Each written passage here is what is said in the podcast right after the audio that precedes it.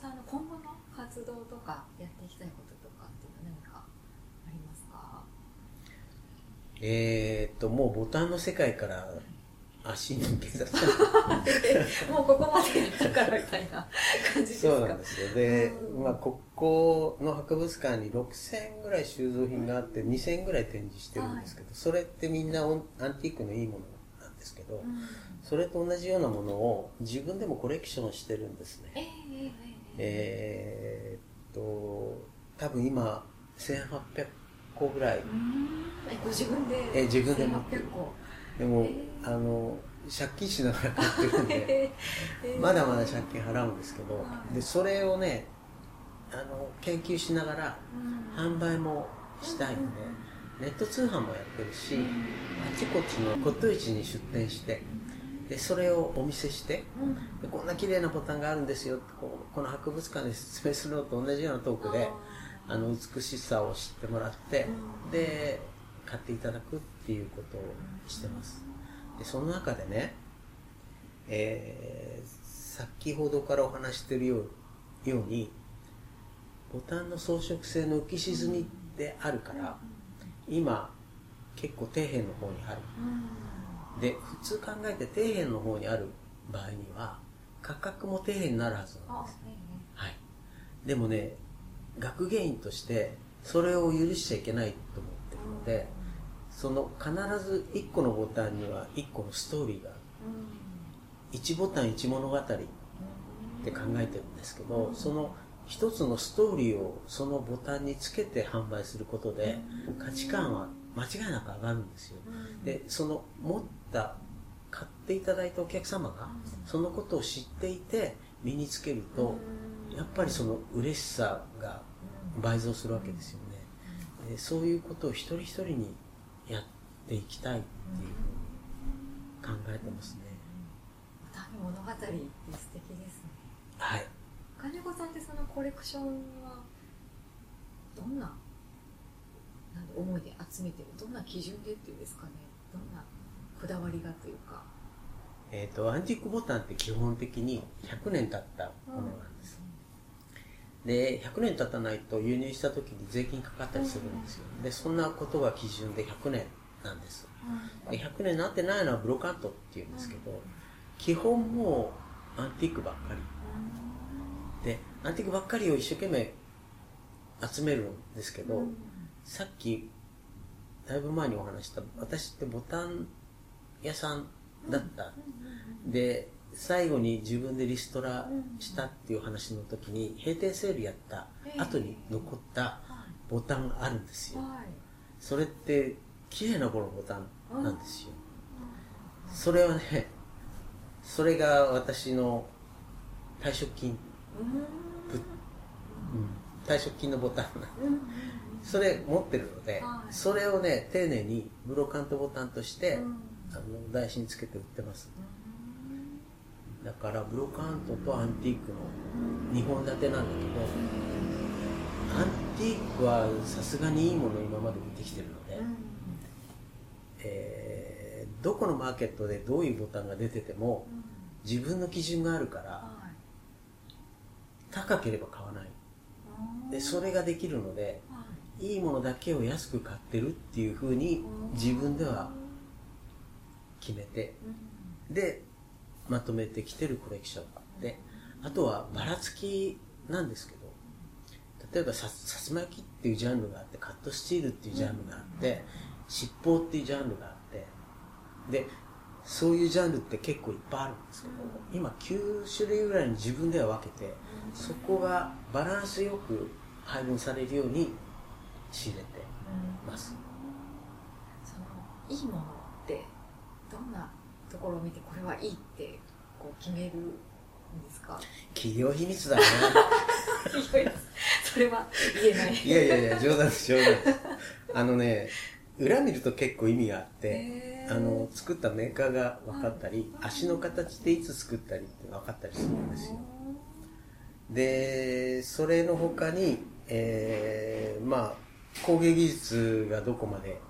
ちゃんとしてるかっていうのとかで大体基準があってでさっき言ったカットスチールカットスチールっていうのはその手で作った鉄のダイヤなんですけど、個数がボタンによって違うんですよ。当然2個ついてるやつより10個ついてるのが高いですよね、そういうのはカットスチール1個でこのぐらいの価値だって頭に入れとくと、それこれ100個もついてるからすごいよみたいな、その価格の判断は自分でつくんでそういう基準をいくつか持ってれば、あのそんなに難しいことじゃどんなところで手に入るんですか？やっぱりフランスだったりとか海外に行って仕入れてきたりとか日本国内でも買えたりとか日本国内で買うっていうのは極めて稀ですね。で一番の理想はヨーロッパです。でちょっとさっきも話した通りあアメリカってそんな時時代経てないんですよ。なのでアメリカにあるアンティークボタンっていうのはほとんどヨーロッパから流れていってる。そうするとヨーロッパにあったボタンがそこで1万円で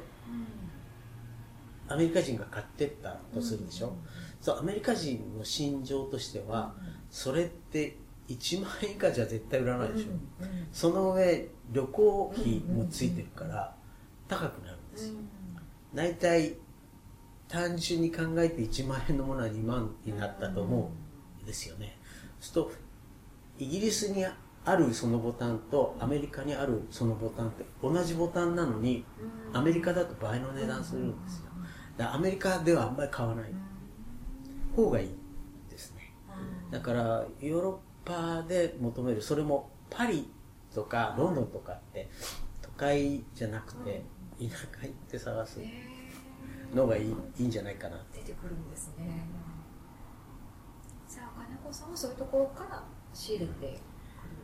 えっ、ー、とねその流入の経路っていうのは本当に秘密なんですけど、あそうなんですね、うん、でもね、えー、あのまあ友達がいて買ってくれてるっていうような感じかなでこれどう？みたいな。言ってくるから。で欲しいものを言っとくんですよ、はい、こういうの欲しいから今度探してきてよって言っとくと、えー、探してくる。お前はいつもないもんばっかり。難しい注文をしてるんですね。そう。なんへえじゃあそのご自分でも集めたコレクションを販売していくっていうことをやっていくはい実はあの今年65になるんで、うん、ボタン博物館いよいよ退任なんですよ、はいえ。ー、でその時好きなことやっていくんですけど、うん。この間ほら2000万足らないっていう話が、うんね、当然年金じゃ足らない誰でもみんなこと知ってるんですけど、うん、なんかちょっとサイドビジネスとかってしないと、年金だけじゃ厳しい、でその上例えば旅行行きたいなんていうと、それよりもうちょっと稼がなくちゃいけない、でそういうのを計算していくとこのぐらいっていうの大体わかるんで、でそのぐらいはそのアンティークボタンの販売でカバーしていこうかなと。いうのがこれからの人生なんですけど、でもね学芸員として得たものってその博物館に来るお客さんってこのこのボタン博物館に来る人は工芸が好きだったり、アンティークが好きだったりボタンが好きだったりってみんないろいろ違うんですけどみんなそれぞれ知識持ってるんですよ。だからお客さんと話すと自分が知らなかったこといっぱい教えてくれるで今の自分があるってそういうことが博物館にいてみんなが私の方からしてインプットとして教えてくれたものをそのアウトプットしていかなくちゃいけない、でこれからその博物館離れたらインプットもアウトプットもだいぶ減ってってしまうので、インプットの方はまあ自分で勉強したり、あの他の人と話したりするっていうことで骨董市でお客さんと話すのもそうなんですけど、でそのアウトプットの方は書籍を執筆したいなと思ってあのさっきお話したアメリカのボタン協会にいる人が今度薩摩焼きのボタン出すんで、ついこの間もメールでやり取りしてたんですけど私のコレクションの薩摩焼きのボタンの写真を随分使ってくれるんですよ、でその人に日本人が親友にいて、結構そのその親友の女性が7月になって2週間ぐらいそのアメリカ人のうちに合宿して日本人としてアドバイスしてきてる、だから今までの薩摩焼の本とそこがだいぶ違うと思う。でそれって何が違うかってジャポニスムって日本の様式の真似をしたけど、日本人の顔がわからないから、日本人センス持って仰いでるのに鼻が高いんですよ、で違和感がある。でそういうのって例えば蝶々夫人見てもちょっと違う。でもそれはイタリアの文化だからそれでいいんですけど、日本はこういうんだよっていうのは日本でしか発信できない、でそこで問題なのはじゃあ薩摩焼がフランス行ってパリ万博で出展された後ジャポニスムっていうブームになるっていうのは、フランス人どう捉えたかっていうのはフランス人じゃないとわからない、なのでそれフランス行って調べるしかないなと思って、でそういうことで薩摩焼についての詳しい本がジャポニスムを絡めて、もうちょっとこう幅広く捉えたものであるべきだなっていうふうに考えてて、えー例えばジャポニスムっていうだけ捉えると日本様式って19世紀末なんですけどそれって普通考えてみんなこう日本人の頭に浮かぶのはモネの着物着た女性の絵ラ・ジャポネースっていうああいう絵とかゴッホが浮世絵に似たような手法を取ったりってそういうのはジャポニスムなんですよ。でも底辺ってあるんですよ。でねそういうものって必ず最高級の芸術品じゃなくて簡単に言うとサブカルチャーから出てくるんですね。だからジャポニスムってその絵画でそういう絵を描いてくれる印象派の人たちがいたっていうことより前に一般の庶民の家庭の中にうちわとか扇子とかって入り込んでるんですよ。で結構輸出されてるんですよ。それ薩摩焼のボタンも同じ分類に入ると思う。でもそれってなるべくこうジャポニスムっていうことと結びつけて研究していくことでやっぱり資産価値みたいなの上がると思うそこに寄与して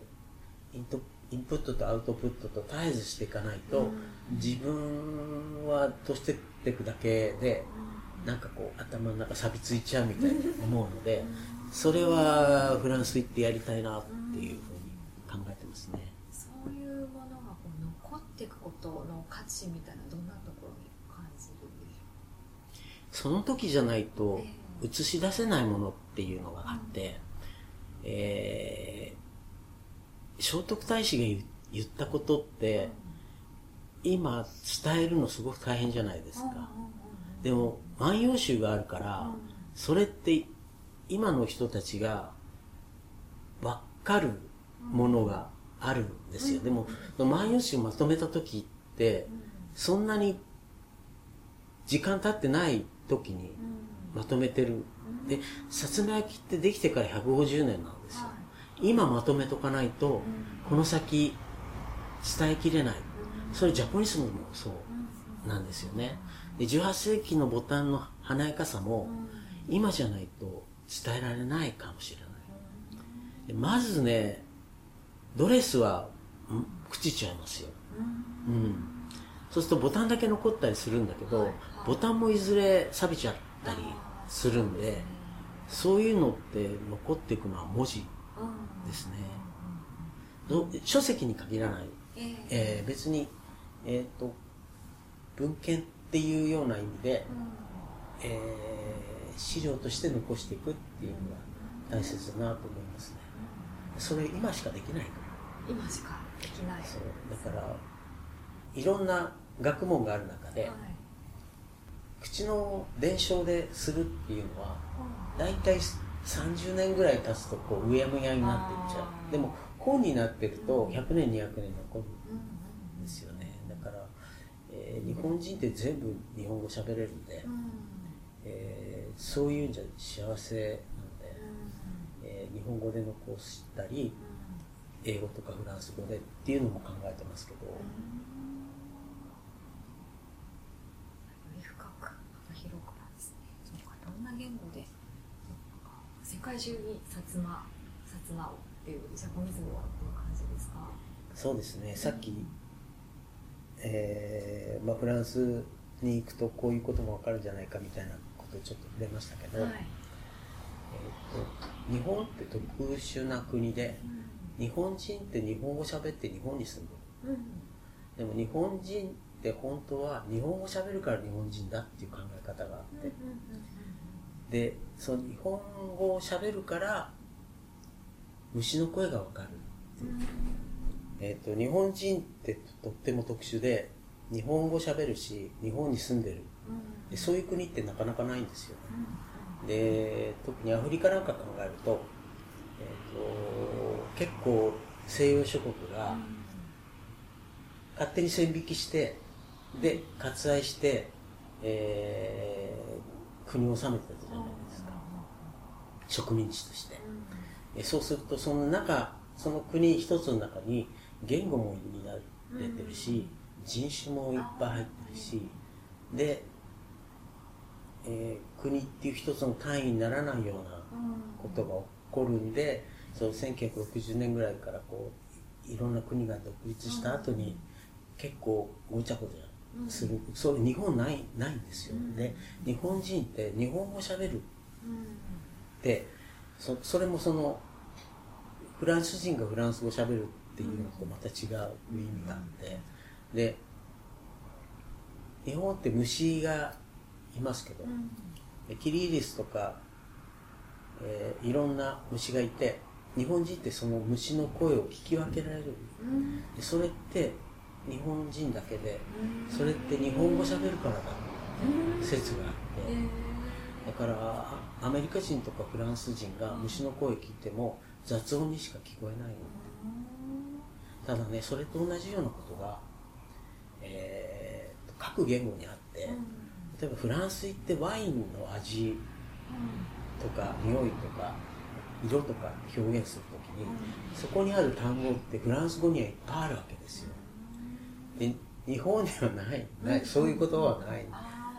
季節のこととかって日本日本得意かもしれないけどことワインのことになったら絶対フランスの方が上じゃないですか。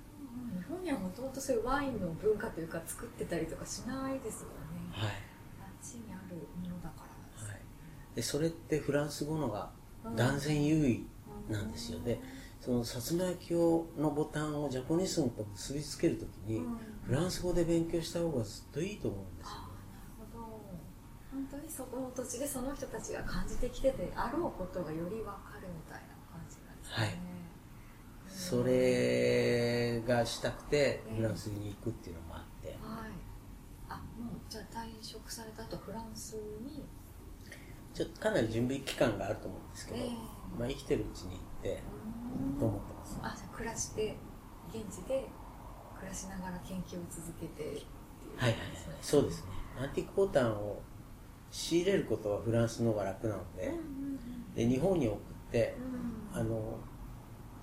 長女とかに手伝わせて出荷するとかね、うんそんなことを考えてますけど、あじゃあ拠点をフランスに移してしまおうっていうことをあそうです。計画してるんですね。えーっと、まあ、普通考えて住むっていう状態、でフランスの方が食べるも安い。うん。パリじゃなければね。うんで日本って食料の自給率って低いじゃないですか、フランス200%ですね。なのでへもうパリ抜けるとほとんど田んぼだ。あごめんなさい。田んぼはないです。畑。野菜作ってるトウモロコシとかねーうんうんと思って間違いない。なのでそういう意味で生活費考えるとあのどうせ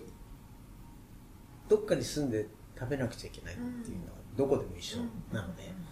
えー生活費が安い方が楽かなとは思いますけどね、そしてボタンの研究もしながらはい、ジャポニズムを研究しながらフランスでということなんですね。そうですね。フランスの文文化も研究したいしあのリヨンなんか旗織りとか結構しっかりあるしそういう文化もねみみ見てくると違うじゃあ金子さんで研究するみたいなことね最近ですよ本当にそんなことをし始めたの。もう結構あっぱらっぱーの人送ってきたんですけど なんかややっぱり年取るとその社会に貢献しなくちゃってせっかく生まれてきたんだからみたいなことになって。アメリカ人ってそういうのはすごく強いから投資するんですよね。で投資するとそのアメリカの企業は強くなるわけですよ。そ株価が上がるでしょ。田田舎に住んでる人でも結構普通にアメリカ人って投資しててね。でそれがアンティークボタン集めたりするそのさっきの NBS っていうのもそその流れの中にあると思うんですけど普通にそういうことを投資をしてて年取った時にはその投資したものが倍とか3倍とかになっていてでフロリダに移って老後過ごすみたいな。それって生活の裕福さなんですけど日本人ってそういう考え方がなくて自分で汗水垂らして働いたお金で生きていく。って老後もねそれってこれからちょっと難しいなっていうふうに思ってるんで私がアンティークボタン持ってるっていうのは投資なんですよ、あそうなんですね、えじゃあコレクターとしてなんか手元に置いときたいとかめでたいみたいなのよりももっと投資的な視点でそれを。いやその辺難しいな。ね。もうでも買ったものでね 売りたくないものいっぱいあるんですよ。でもねえ。まあ売るでしょうね、ーうん。でねお金現金で持ってるとなんか政変とか戦争とかあると、うん。そのお金使えなくなっちゃったり、うん。価値が下がったり、まあ、簡単に言うとプラザ合意っていうのがあって、えー1ドル360円だったものが80何円になっちゃうっていうとその日本円持ってる人は得するけどドル持ってる人は損するわけですよね。でただ薩摩焼とか有田焼を輸出しようとした人はもう輸出できなくなるわけでそういうのって例えばその時に持ってるものがお金じゃなくて金だったとしますよね、でどうしても今ここにいてむ川の向こうに行かなければ殺されちゃうとかで生きていけないっていう時にお金はダメでも金見せれば船乗せてくれるんですよ。でそれって資産なんであんまりお金に頼らない方がいいかなと 思ってます。面白い視点ですね。お金に頼らない。お金じゃない資産を手元にっていう感じ。うん。なんか大きなことがあるとやっぱりそういうものって動くから、あの金はとってもそういう影響を受けにくくて、それに近いものをボタンに植え付けていければことですね。より付加価値を高めていくみたいな感じなんですね、でそれってボタンの文化なのでそのアメリカのボタンソサエティと同じようなものを日本に作ったんですよ。でそれってそのこの博物館ボタン博物館のオーナーの、えー開館当時からの夢だったんですけどそれ JBS NBS に並べて JBS っていう名前にして今30人ぐらいいるかな。でその人たちはみんなボタン好きなんですね、えー前に出てきた志保さん。室田志保さん薩摩焼き焼いてますけど彼女も JBS の会員なんですね。でそこに来た人たちはみんなボタン好きだからボタンの会話をするわけですよ。でそういうところでみんなで力を合わせてボタンの文化っていうのを育んでいきたい。さっき言ったバブルの頃の綺麗なボタンが綺麗だっていうふうに思ってもらえる人たちを増やしたい、えーそういうことをしていきたいと思ってますありがとうございますでは最後にリスナーの方へのメッセージをお願いしたいと思うんですけども。はい、えーボタンの博物館来ると綺麗なボタンがたくさんあるんですよ。で東京の日本橋の浜町にそのボタンの博物館があって、えーボタンの博物館で検索するとサイトに行けて予約制なのでうん。予約して来て綺麗なボタンを見てほしいっていうのが一つと、えーその検索した時に Google のストリートビューも出てくる、でこのボタンの博物館って123箇所外からずーっと360度の画像を撮って、で中の様子がもう隅々まで360度画像で見れるようにしてあるんでそれ見ていただくだけでもなんか行きたいなっていう雰囲気になってくださるかもしれないので、えーそれはぜひ見てほしいな。博物館に来てほしいな。と思います、はい、ありがとうございました。ありがとうございました